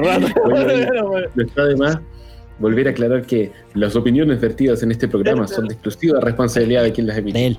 De él. Oye, yo vi, yo vi solamente, solamente la versión Redux, no vi la versión original y me llama mucho la atención, y ese es creo que mi comentario, que tanto Jovito como Meteoro la consideran la película bélica así como por excelencia, cuando en el fondo es un thriller psicológico. La guerra es, una, es una- un adorno aquí. Un detalle el, el conflicto está en la mente de los protagonistas. Está el que está quebrado y ama la violencia, el que está quebrado se refugia en las drogas, el que está quebrado y se cree Dios. Pero están todos quebrados. O sea, esa es la, esa es la gracia de la película. Todos los personajes están súper dañados. Es un thriller psicológico. La guerra es la causa, es el adorno, es el, el contexto, el ambiente, el escenario, pero el, el verdadero conflicto está en la mente de los personajes. Porque esa es la gracia de las películas de guerra, pues, como decía al principio. Si no está el- el- en ese ambiente, bajo ese contexto, el cómo, cómo, cómo va reaccionando un ser humano. Eso es lo atractivo de las Sí, películas. coincido. Sí. Es Sí, uno Es de uno. los De hecho, coincido porque de otra manera tendríamos que hablar de la guerra de las galaxias, como me dijeron en la reunión de pauta. Por eso lo digo. Pero. Claro, porque tiene la palabra guerra. puta, la gue- Oye, la guerra de la galaxia, lo único que el tiene es la guerra. No, Mira, El Señor de los Anillos es una película de Ah. guerra. El Señor de los Dígame Anillos es no. más Sí. guerra. El Señor de los Anillos es más guerra Y no es la chiste, guerra de sí, la totalmente de acuerdo. El señor, el, señor, el Señor de los Anillos son las tremendas batallas. qué batalla épica más o sea, linda, sí. Sí, pero bueno, ese otro, para otro programa. para otro programa. La, la batalla de- del abismo de, de la abismo de por ejemplo. esa es una, de las mejores batallas, Es una de las mejores batallas de, Señor de los Anillos. En cambio, la guerra de las galaxias, qué batalla buena tenía, siendo honesto. Qué Ah, batalla buena tenía, así que, ¡guau! Todos los buenos por un lado y por el otro, weón. Puta, en el- La en el- yo sé que me van a La colgar batalla con de esto, Hot, pero te dejo la batalla de Hot. con La batalla de Hot eh, tiene ese estilo. Tiene yo bastante a- parecido a eh, lo que fue Dunkirk. la- no, de hecho, rescatado al soldado Ryan, con, guardando las proporciones, por favor, no me, no me acribillen. Pero sí, eh, tiene muchos de esos elementos. Yo iba a decir esa weá, el planeta de los bichos, weón, de la, de la guerra de los Sí. clones. No. No, otro día vamos a hablar de esto, por favor. Volvamos al, al punto ahí. No sé si alguien más tiene más comentarios en las redes sociales, doctor Jovito. Eh, no, estamos en las redes Ya, sociales, no han perfecto. comentado por lo menos por acá, pero la gran frase de esto es: Me encanta el olor a Napal en las Sí. mañanas. Es Buena historia. sí, exactamente. Sí, el, el olor de. Eh, en las eso es clásico, Eh, sí. Robert Duval se, se, se mandó esa frase para el bronce. es como cuando salgo a terreno en vez de el olor a campo en la El olor acá. Yo sigo olor la a caca de vaca en la el olor a mañana. caca de vaca en las mañanas. Verdad, por el olor a caca en las mañanas, sí, sí, es verdad. Pero bueno, sigamos con la siguiente película entonces, me- en la cual ahora nos volvemos a saltar a la Segunda Guerra Mundial. Esta película es del director David Lean, se llama El puente sobre el río Kwai, ¿ya? un clásico también de las películas de, de guerra, bélica, como estamos hablando. Del año 1957, eh, considerado dentro del género épico bélico. ¿ya? ¿Por qué? Porque es una producción ma- magnánima, mucho presupuesto aquí en esta película, y un gran reparto. William Holden, Alec Guinness, nuestro Obi-Wan ahí participa. ¿Qué hace Obi-Wan? Obi-Wan ¿Qué es justamente el general ahí principal, protagonista de la historia. John Hawkins y James Donald, ¿ya? La historia reza de esta forma.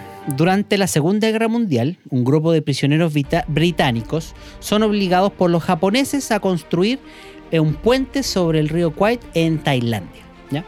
Los oficiales, que al principio se oponen eh, aludiendo al Tratado de Ginebra sobre los derechos y las condiciones de vida de los prisioneros de guerra, eh, se niegan a hacer este, este tema, pero es el propio coronel Nicholson, o sea, el personaje que hace Alec Guinness precisamente, el que eh, en una especie de intento así como de mantener la moral y la actitud de los soldados británicos, decide aceptar el trabajo y convence a su regimiento de que construyan este puente.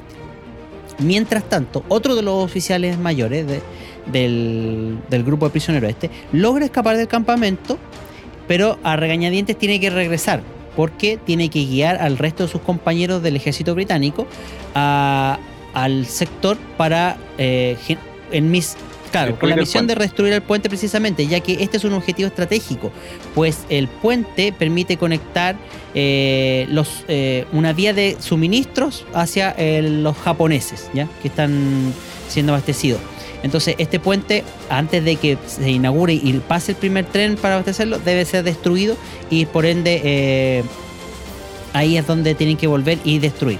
Y, es, y se genera una de las dicotomías de la película, que es justamente el general Nicol, el coronel Nicholson, perdón, que eh, al principio se opone, se opone a- al, hecho de que destruyan el puente porque para él es eh, justamente símbolo de, su éxito, de su logro con al, al tema de que a estos soldados. Pero después al final igual termina siendo parte de la misión a duras penas, y pues, hay todo un, un debate en, en la película. Ah, ya. Por lo menos a cómo se dio. Esta película ganó Oscar a Mejor Película del año 57. También tuvo el Oscar eh, a Mejor Actor Principal, que se lo ganó Sir Alec Guinness. ¿ya? A Mejor Director, ¿ya? Claro. David Lean. Mejor Montaje, Fotografía, Guión y Música. Y justamente Jovito hacía alusión a una de las eh, tonadas que, que era común en esa... eh, Ponte a silbar, eh, ¿Qué quiere que, a que la ¿no? yo? Que no la sirvan ustedes. a ver. Bueno, ponte a silbar, pues, los presos cuando los ¿Cómo llevaban, ¿con qué era lo que silbaban? A ver, dale, pues, joven. Dale meter, dale meter. A ver. No, pues siga, Bueno. siga contando por mientras. la- La historia de él es una película de ciencia ficción, ya eso lo tenemos claro. O sea, pero al mismo tiempo recoge una historia que realmente sí ocurrió en la Segunda Guerra Mundial, que es la, construcción de la línea de ferrocarril en Birmania, ¿ya?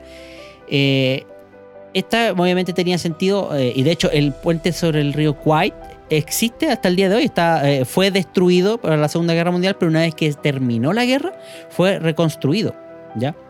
Así que eh, el puente sí existe y, es visitable como destino turístico que algún día podrías ir a ver si es que termina la pandemia, ¿ya?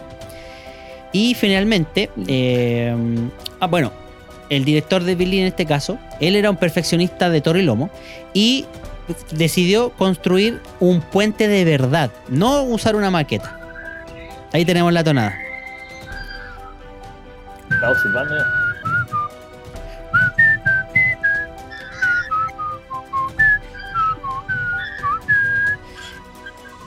Ya, déjenlo ahí nomás. Esta tonada, esta tonada para quien, claro, para quien no conozca se llama la marcha del coronel Boogie, ¿ya? que es la que silbaba a los prisioneros al llegar. Como silbamos tan mal, difícil que, que- que- claro, que no el copyright, sí, está bien. Somos una, somos una basura como No, hombres, sí, lógico, como el hoyo. weón. Pero ¿qué le vamos a hacer? pues, ¿viste? Bueno, y como les decía, por indicación de este, del director Lin, que era tan perfeccionista, construyó un puente de verdad gastándose 250 mil dólares de la época. O sea, un presupuesto altísimo para en aquel entonces. Y obviamente usaron más de cinco cámaras en el, en el lugar para el momento de la destrucción grabar todos los puntos posibles y todos los ángulos que pudieran. Porque obviamente si era un puente de verdad, pues había que aprovechar el- la cuestioncita. Así que no es para menos. ¿Qué opinan de esta película, muchachos? Les cedo el honor y las palabras. No, este es un clásico también. Muy buena película, muy interesante. Es antigua, antiquísima.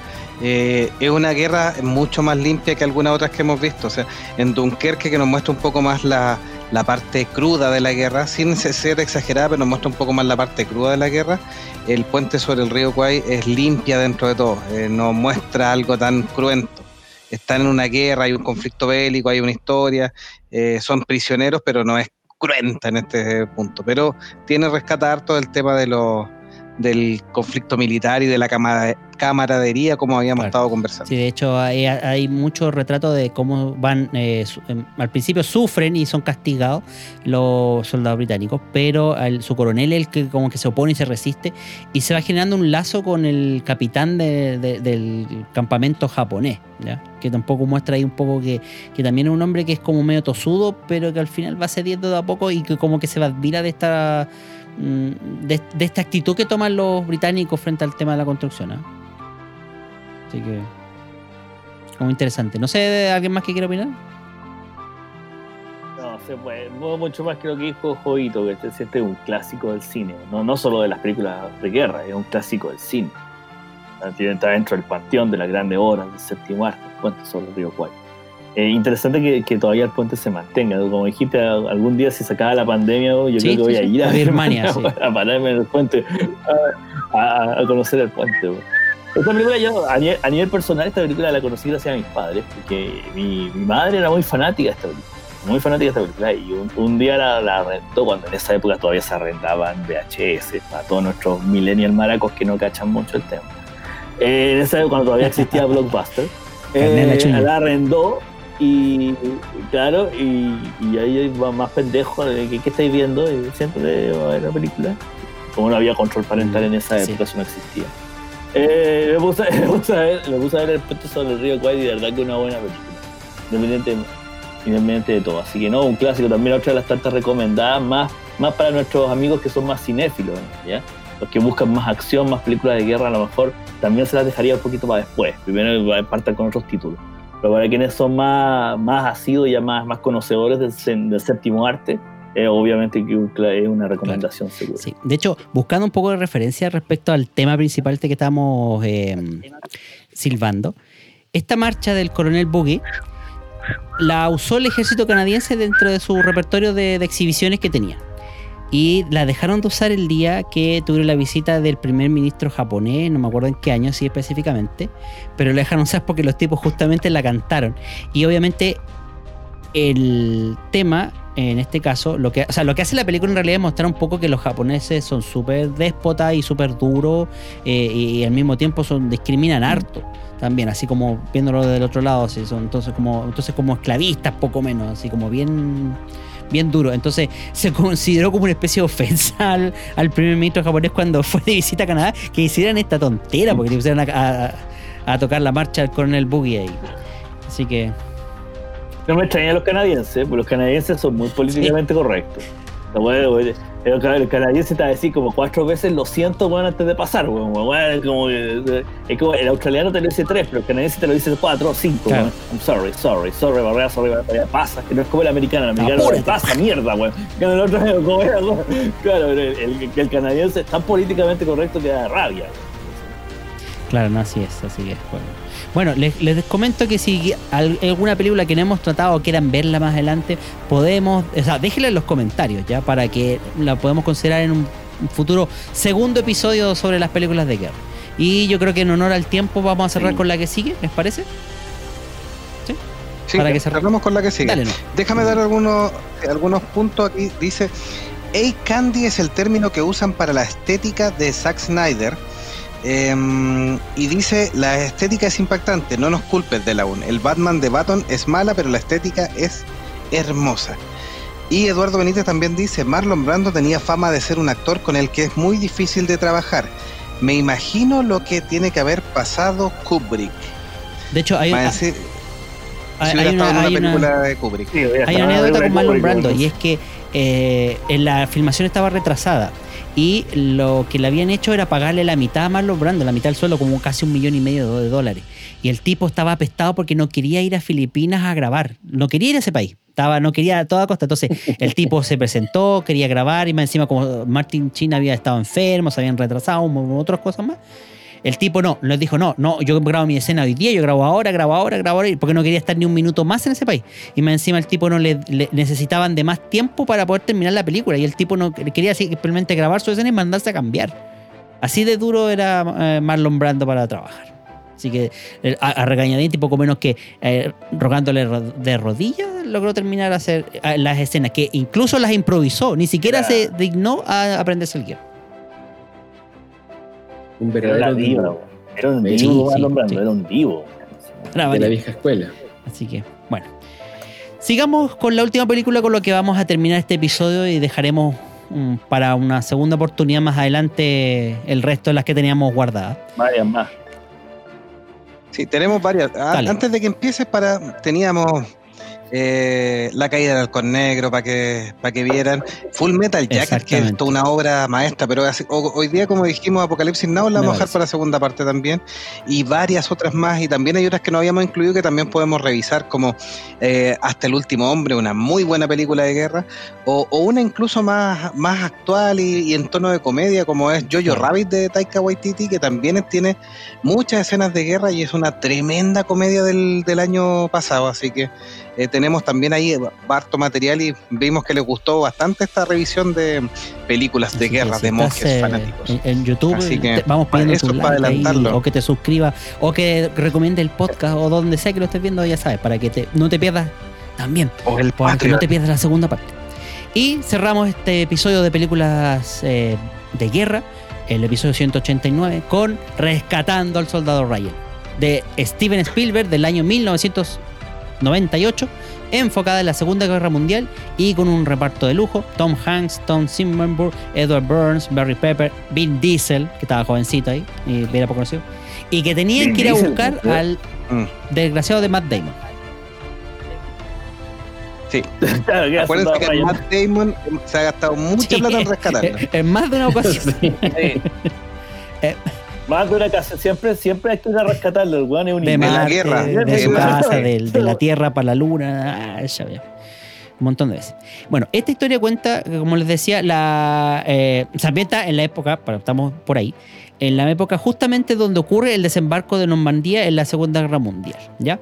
El capitán John Miller, que es interpretado por Tom Hanks, eh, se le asigna la peligrosa misión de ir en busca de, eh, o sea, en busca con sus hombres eh, del soldado James Ryan, el menor de tres hermanos, los, los cuales ya han muerto en la guerra. Este es como el cabro chico, ya, ¿sabes qué? Para que la pobre viuda, en este caso la madre, eh, perdón, la mamá que, que ya perdió dos de los tres hijos, pucha, ya, para que no pierda el último, vamos a rescatarlo de justamente el medio de los tiburones y los, de los, en este caso los nazis.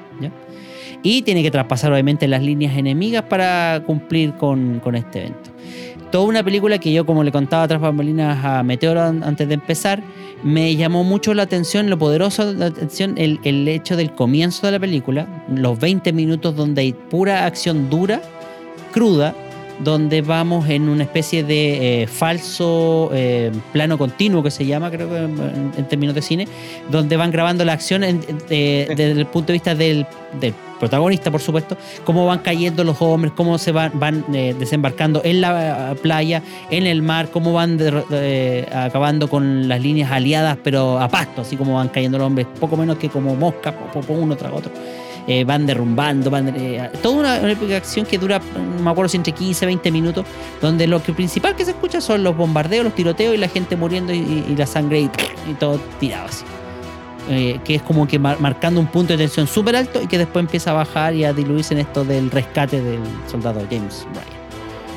Aclamada por la crítica y bien recibida por el público en general, lo cual también se traduce en una un excelente taquilla, y nominada a 11 premios Oscar, de los cuales ganó director, fotografía, sonido, edición de sonido y montaje. Pero no pudo ganar el mejor de todo, que era el de mejor película. Porque le Shakespeare. ganó quién. En Lo. Qué mierda ¿Quién película. Qué mierda de película? película. ¿Quién la weón. vuelve a ver? Entonces, yo- yo- esta- esta fue un robo. Junet Yo- yo- Patrol y Joseph Pine son peladores también, muy buena película. Lo que pasa es que Rescatando al Soldado Ryan es superior. Totalmente de acuerdo. No, sí, fue un robo, fue un Pero robo la calle. Shakespeare ¿Para qué vamos, a entrar en polémicas con la academia? Siguiendo con lo que dice, mm, con- eh, siguiendo con la idea de Lagoon, esta película parte con un bombazo. Esa escena del comienzo del desembarco en Normandía, yo creo que sirvió para que mucha gente se hiciera eh, finalmente una idea de cómo debe haber sido ese día, porque es difícil de, traspasar el, caos, la violencia, la, muerte, tan, tan patente de lo que tiene que haber pasado ese día a- al resto de la gente que no lo vivió. Eh, y esta película lo hace de una manera muy, muy efectiva. O sea, Spielberg tiene gran eh, prestigio y ese prestigio no es gratis. O sea, él realmente tiene mucho oficio y eh, la manera que la cámara sigue la acción, el- los movimientos de la cámara, el sonido, la edición, los efectos especiales de esta escena, yo creo que la hacen eh, meritoria para, eh, o sea, uno pudiera ver esta escena y darse por pagado por la película, sin contar con todo lo que viene después, que es la historia de Tom Hanks con Matt Damon, etc. Eh, De hecho- una anécdota, perdón, deja contar, un- hay una anécdota de, que había mencionado Frank Capra, que es un director, fotógrafo italoamericano, que mm, eh, documentó esto. Muchas de las imágenes que nosotros vemos en esta película, eh, Spielberg las obtuvo de las fotos que sacó Frank Capra que venía en uno de esos transportes eh, junto con los soldados tomando fotos.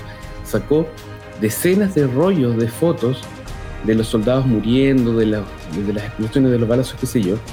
Él logró sobrevivir, volvió a Estados Unidos, llevó sus fotos a un laboratorio fotográfico para que se los revelaran y se los velaron. Le velaron las fotos. Le quedó como un rollo y tenía, no sé, 20. Imagínense, pues, vuelva a tomar las fotos, imposible.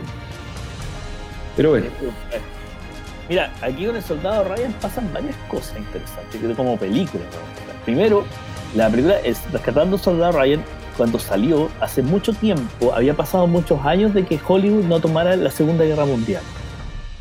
Desde- hasta que la tomó Spielberg con el Soldado Ryan. Había pasado muchos años, en realidad, en que no había habido una película de la Segunda Guerra Mundial.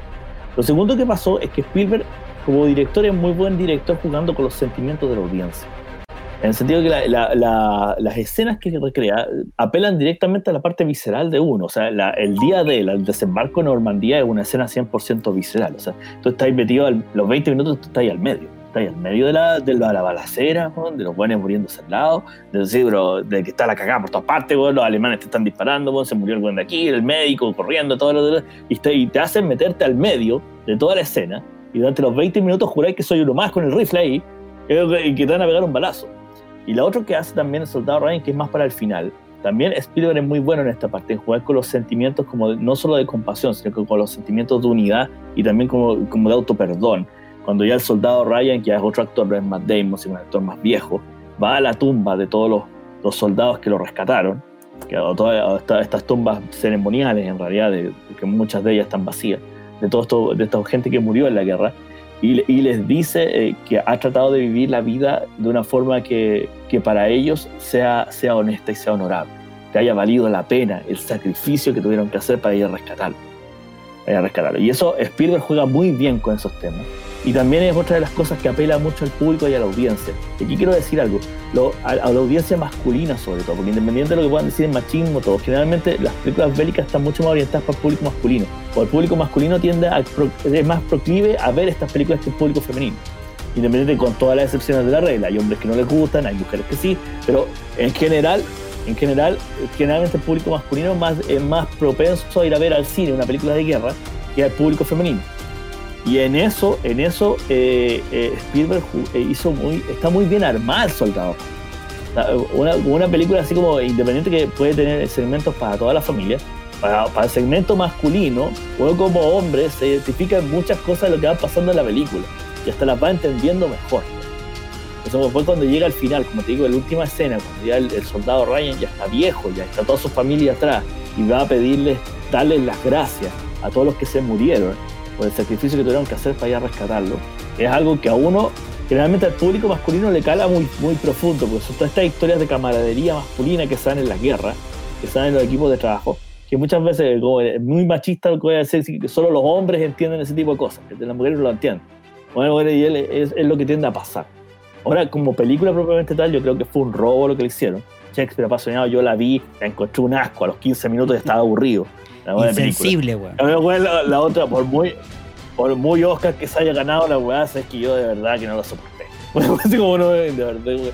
Ahí algo pasó que la academia no sé por qué le quiso dar, a lo mejor quiso dar una Oye, señal en esa época de algo. película, en esa época, Meteoro, yo me acuerdo que ya en esa época fue muy, muy peleado y muy cuestionado la decisión de la academia.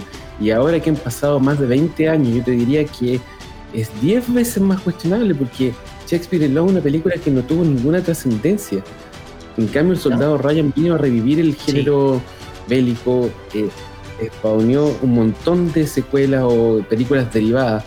Eh, lo- del mundo de los videojuegos, nosotros que somos de los videojuegos, Call of Duty y todas estas cuestiones surgieron. Cual. Sí, de, de hecho, el, yo, ah, est- esta obra es un, el epítome de las películas bélicas, eh, cumple muchos de los requisitos. La han logrado otras películas también de las que, dejamos en el tintero, o la última de 1917, que también fue muy premiada por el tema de, de la cámara continua, eh, y es el epítome de la obra bélica porque logra lo que decía Meteoro, em, imbuir a la persona eh, llevarla a estos elementos de guerra, a estar casi dentro de la misma trinchera con los tipos, el efecto de la cámara llevado a la perfección en 1917, pero aquí con un muy buen manejo también, eh, en que tú te sentís que estáis dentro de las bombas, te angustiáis con los personajes, muy similar a lo que logra Nolan también con Dunkerque, que es la- con lo que partimos acá, que tú te sentís chuta, ¿qué le va a pasar a este? ¿Irá a morir esto y lo otro? Y vas siguiendo los personajes. Y además va, va rellenando con esta historia emotiva de que la familia del soldado Ryan ya perdió a todos su, a todos sus miembros y que queda solo este tipo y que pasa en, en un tema eh, íntimo y ahí, ahí también juega con los sentimientos, con mostrarte eh, y, y cómo Tom Hanks está decidido a rescatarlo se- siendo lo último que haga. O sea, hay una, hay una, un, un parlamento aquí que se lo voy a leer que es cortito, dice, a veces me pregunto si he cambiado tanto, si mi mujer me reconocerá cuando vuelva a su lado y se- seré capaz de hablarle de días como el de hoy, en abierta alusión a todo lo que había sufrido para el desembarco en Normandía. Ryan, no sé nada de Ryan, ni tampoco me importa. Ese tipo no significa nada para mí, solo es un nombre.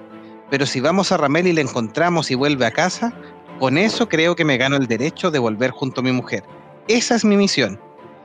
Irse a combatir, bueno, vayan, no los detendré. Yo lo único que sé es que cada vez que mato, me siento más lejos de casa. Son- sí. Entonces, cumple, es Tiene- el epítome de la cinta bélica de, Claro. de este capítulo, por lo menos. Eh, es completita. Está ahí en la guerra, está ahí dentro, muchas escenas de acción, cruento, un inicio espectacular, después una historia que te va compenetrando y te va importando también la, la misión de Tom Hanks y de, del soldado Ryan. Y De Matt hecho- Damon, bueno, es Matt Damon, hay que De hecho, salvarlo. lo- el, el mismo pelotón de, Tom Hanks le cuestiona que para qué arriesgarse tanto para salvar a una persona, si es tan importante y todo. Entonces también hay una confrontación. Es parte de, los, de los altos y bajos y de los carismas, eh, o distintos enfoques, mejor dicho, que tiene rescatando al soldado Ryan. Yo insisto, para mí, partiendo con esto de que se abren las puertas del barco y, matan a los de los 10, creo que caían como 10 o 20 por, por barquito, mataban a 15 al tiro. Caían al lado uno y el otro pobre apenas agachándose, tratando de sumergir en la angustia de, estar sumergido en el mar. Después, cinco minutos o, o siete minutos después, en una trinchera, tratando de asomar la cabeza y que no te la vuelen para decir eh, cuál es el momento para pararse y seguir corriendo. Y es una escena que dura como dos minutos más. Está ahí como que mira, sale, mira, mira. No hay diálogo, solo ruido, solo el- las, las balas. eh, eh, no, creo que no hay música tampoco, es solamente el tema ambiente que te eh, in- hace, eh, que lo hace inmersivo para la persona que lo está viendo en la pantalla. Y si tiene la posibilidad de verlo con un home theater al lado en, en 5.1, 7.1, yo creo que más espeluznante aún es tener ahí el, sonido de, de todas las balas al lado volando así, pero... Yo siempre que mejoro el, el cine doméstico, le cambio los parlantes, mejoro la pantalla, la película para probarlo, ¡pum! ¡Ey! Es Soldado ideal, Ryan. es ideal. Por lo que tú dices. Así es, pues. Soldado Ryan. Le- Ojalá les haya gustado este episodio de películas de guerra. Si obviamente quieres una segunda parte de este episodio, suscríbete en las redes donde hayas escuchado o visto este episodio, el 189 del podcast de Monjes Fanáticos. Y te invitamos obviamente a dejarnos comentarios ahí si te gustó, cuál fue tu película favorita. Si no la nombramos, que la digas para que en la próxima revisión, no sé cuándo, lo, la tomemos y la comentemos también. Así que eh, eh, se agregaría al, al guion de la segunda parte. Y por supuesto, te dejamos todas nuestras redes sociales. ¿Y dónde nos podemos encontrar, Jovito, el podcast de Monjes Fanáticos? Lo pueden encontrar en Spotify, en Google Podcast, Apple Podcast y en sus favoritos de Sus repositorios, Podcasters. sí, repositorios favoritos. em, en sus repositorios favoritos. Así que en YouTube también, en Facebook, por supuesto, y en Twitch. todos los artículos están disponibles en www.monjesfanáticos.com. Y vayan siguiéndonos en Twitch porque sabemos que de repente el tío Mark se pone medio odiosín con su reglamentación y capaz que tengamos que volar A Twitch. a Twitch. Por lo menos no nos bañó esta vez con el silbido, así que estamos salvados. El, el equipo de monjes ha sido vencido Claro, otra vez. Pero bueno, así es. Nos despedimos de la gente que estuvo en el chat, de Eduardo Benítez, de Gabriel Lagos que estuvo en Twitch. eh, por, primera vez recibimos comentarios en Twitch, así que vamos, vamos subiendo. Eh, a la Pedro Angulo, ahí, nuestra querida Patreon. También saludamos ahí a Víctor y a Juan, que también son Patreons ahí de. Así que ¿sabes? nos puede ahí a donar ahí, podemos mejorar ahí, tal vez el audio, o evitar que el jovito se descongele, o, o no sé. ahí ya, ya mejoramos ahí a, a Monje Icónico, pero ahora tenemos que mejorar el de allá, pero el de allá, perdón, pero ese no, ahí no podemos hacer milagro mucho, así que. Así que es lo que queda. Nos despedimos, chicos. Saludos, gracias por que acompañarnos y por comentar. Así que Que esté muy a bien. Adolfo, a Felipe, A ver, también sí. saludos. A todos los que nos comentaron, a Eduardo, y los que vieron y compartieron. este Benítez, a, Sí. sí, a todos. Sí. Al señor Soto también que estaba ahí desde Puerto Montt, así que disfrutando del COVID. Bueno, Jovito estaba tratando de poner el. la- Ya, Jovito, va a hacer que Las nos voten. ah, claro, tratando de poner. Claro. para- para- vamos, estamos haciendo lo mismo que en Apocalipsis Now. Vamos a tirarle napalm a, claro. Para la Facebook, a ver si. a Facebook. A Facebook. No hay nada mejor que lo de napalm en la mañanas. bo. Un saludo a todos, a todos los que nos vieron. En realidad se nos quedaron hartas en el tintero. Y además seguro van a quedar para algunos clásicos que se nos quedaron en el tintero para la próxima, para la próxima edición. ¿Alguna recomendación rápida? De los que tengan Netflix y no sean como yo, pirateros del tío Torren, vean American Sniper, una película de Clint Eastwood, también basada en guerra, de la historia de un francotirador que tuvo dos, dos eh, incursiones en Afganistán. Bastante buena, la vi hace poco, un poco, un poco reposada, como son las películas de Clint Eastwood, los que buscan acción muy dinámica no la van a encontrar ahí, pero es una muy buena película. Échale Apocalypse. Now está en Amazon Prime para quien no la ha visto. ¿ah? Paganos. Sí, sabes. Me despido, nos vemos, Sí. nos despedimos, Ah. chicos. Gracias por un nuevo episodio. Nos vemos hasta el próximo episodio de muy Ahí sí, ahí suena un poco mejor las Valkyrias.